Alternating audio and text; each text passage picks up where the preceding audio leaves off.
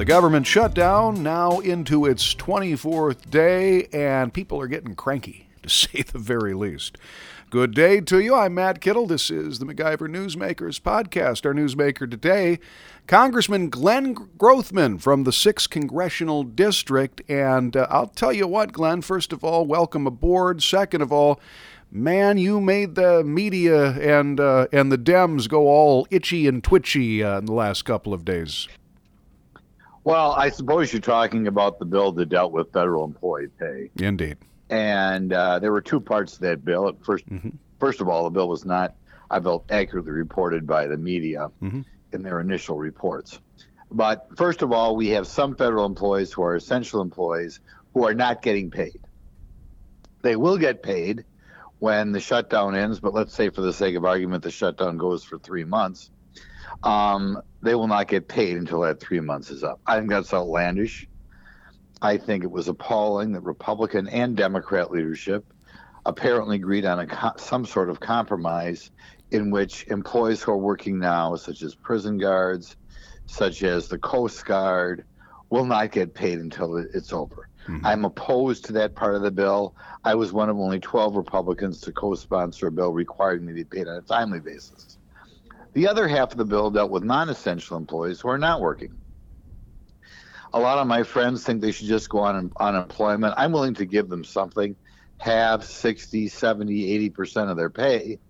But it seems to me to pay somebody who's not working 100% of their pay when they may not work for four months is a little bit much. It creates a situation in which your employees who are not working are actually in a superior position to the employees who are working. Uh-huh, yeah. And I've talked to a lot of people over the weekend. They, in general, agree with me. They have anecdotes in their past where they were laid off or something happened and they got unemployment insurance and nothing more, and they wondered why the federal employees would get 100% of their pay. Right. I certainly understand we have a moral obligation to give them something.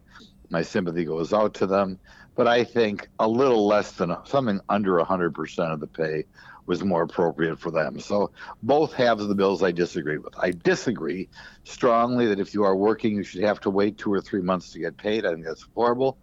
And I really disagree with the idea that when they eventually do get paid, people may not work for three or four months get 100% of their pay. Uh, usually that you have job related expenses, commuting expenses, maybe parking, maybe daycare. So you're, you're creating a situation which people are better off not working than working, which I don't like either. Yeah, Congressman Glenn Grothman joins us uh, from the swamp today, and much going on there in terms of shutdown, showdowns, and politics therein. I, I think that uh, what you suggested. You put together a bill that says if you, you don't work, then you shouldn't be paid the full rate. I, I do want to go back to that because I think that's important. That's just, to me, and I think to a lot of conservatives at the very least, that makes fiscal sense. I mean, sure. Uh, just like you're in the private sector, if you're out of a job for a time, then uh, perhaps you're eligible for unemployment insurance or a percentage, perhaps, of what you uh, would earn. But if you're not working, that is a misuse. And, and I, I saw your quote in one of the publications, and I, I thought it was pretty straightforward and right on. It's why we have a $22 trillion deficit. We keep spending, and we keep spending money we do not have. And this is a just another example. Oh yes, yes. It, well, it's easy to spend other people's money, and you know, you wish you could give them 100% of their pay, but let's face it, it could go three or four months. Is it really wise, looking at it from a taxpayer's perspective or a federal debt perspective, to say we're going to give 100% of your pay to work four months if you're not working? And um, I think that was a little bit too generous. Hmm. You've seen the polling on this, and a series of polls have come out over the last several days from the Washington Post, Politico, ABC, no, what CNN. The, poll say? the polls are saying, at least uh, from the people who are delivering you the polls, that most Americans, and that's how they frame this, but it's actually uh, into a majority of Americans, that is to say, just over 50% in a lot of these polls are blaming the president and Republicans for oh. the shutdown. How do you feel about the polling? I, I believe I heard you recently say that there are some Democrats who are getting worried on their side. That's not really being reported. We've certainly heard all about the nervous Republicans. What do you think about the polling and, and where well, things stand with the, sh- the shutdown? I don't think the Republicans have explained why the shutdown is necessary. If we are going to pay for a wall, we are going to pay for it in an appropriation bill or what people back home would refer to as a budget bill. There's a lot of spending in these bills that I don't necessarily agree with. I think is irresponsible. But one thing I do think we need is a wall. The wall is, I hate to say, $5 billion is not a lot of money, but it's about one seventh of what we spend every year on foreign aid, for example. Mm-hmm.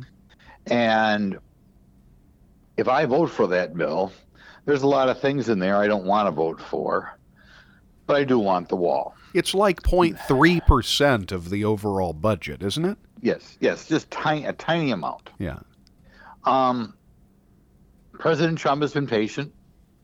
He ran on the wall. We're two years into his term. He signed a lot of appropriation bills without the wall. And all of a sudden, he finally says, I think we need something for the wall. He's compromised. That wall could cost $20 billion. He's just asking for over $5 billion now and the Democrats who don't mind spending money otherwise on anything, even big defense increase, agriculture bill, um, any other non-defense discretionary bills, they'll vote for them all. All of a sudden, decide that we can't put this five billion dollars in the bill. Well, that is where we are going to get the wall from. We're going to get it in a budget. And the idea of saying, I'm going to vote for all the spending in the budget that Nancy Pelosi or Chuck Schumer wants, but I'm not going to get my spending. Ultimately, Donald Trump just had to say no, and I agree with him. Um, but you are not going to get the wall if you don't have spending for the wall in these budget bills. It's just that simple. And that's why the, the shutdown is necessary. Now, there was a wall being built under Barack Obama, not as strong and as good as a wall as Donald Trump would have liked. But Barack Obama was spending money on a wall, and the Democrats never objected. About 11 years ago, there was a vote in Congress on the wall, and Hillary Clinton, Joe Biden, and Chuck Schumer all voted for the wall at that time. So this is really just partisan games, partisan gamesmanship on the part of Democrats, where they could vote for a wall under Barack Obama, they could vote for a wall, quite frankly, even, even under George Bush, but now that President Trump wants a wall, in part because they don't like President Trump, and quite frankly, in part because the Democrat Party has become a lot more radical than it was only 10 years ago. They're saying we're not going to vote to fund the government if we have to put in a little over $5 billion for a wall. We'll vote for we'll vote for seven times that amount for foreign aid. That they don't object to, but five and a half billion dollars for a ball for uh, a wall the Democrats are saying we cannot vote for a spending bill if that's in there. And that's why we're at the impasse we're at now. And I want to point out, I was talking to one of my constituents, not a Trump fan, over the weekend, and they were mad. They said, Can't Trump compromise? Trump has gone down from 25 billion to about 5 billion for this wall. He's compromised a huge amount. In my mind, maybe too much. Uh, but that's where we stand. All right. Well, you know, then you bring up a good point. Congressman Glenn Grothman joins us on this edition of MacIver Newsmakers. You talked about uh, some of the Democrats, particularly in areas of the country where a wall is seen as extremely vital to security. Um, have you talked to some of these Democrats behind the scenes, uh, and are they expressing some anxiety? uh, about where their constituents are and where they have to be as Democrats in the Pelosi and the Schumer party to toe the line. I'm told a lot of the freshmen are very worried and wonder what Nancy's doing mm-hmm. and why she won't uh, won't agree to something here. Um, and hopefully they'll eventually have the guts to stand up for her or just vote for the wall on the floor. We'll see. Well, that's a good point then. Where do you think this all ends? Does this end with the Donald Trump capitulation? He has not shown that he is willing to do that. Uh, but so far, Nancy and Chuck and the crew have shown they, they're not interested in doing that. Where, where does all this go? Well, the scary thing is this is an issue we have to tackle. There are other issues we can wait a year, two years. We don't want to, but could wait the nation's security, people flooding across the border, must be tackled now, or America as we know it is done. The word is out right now in Central America that if you come to America, and particularly if you bring kids with you, that you can come in. And there are a lot of American politicians, usually Democrats, who are encouraging that line of thinking. The Democrat uh, governor of California saying, Come to California, we'll do what we can to get you free medical care. Same thing with the Democratic uh, mayor of New York. Huge numbers of Democrat politicians in favor of sanctuary cities. Well, when you have important American politicians talking this way, talking about abolishing ICE, uh, the um, Immigration Enforcement Service. Mm-hmm. When Democrats talk that way, is it any surprise that people in Honduras or El Salvador or Guatemala now believe that if they bring their children with them, they can come into the United States?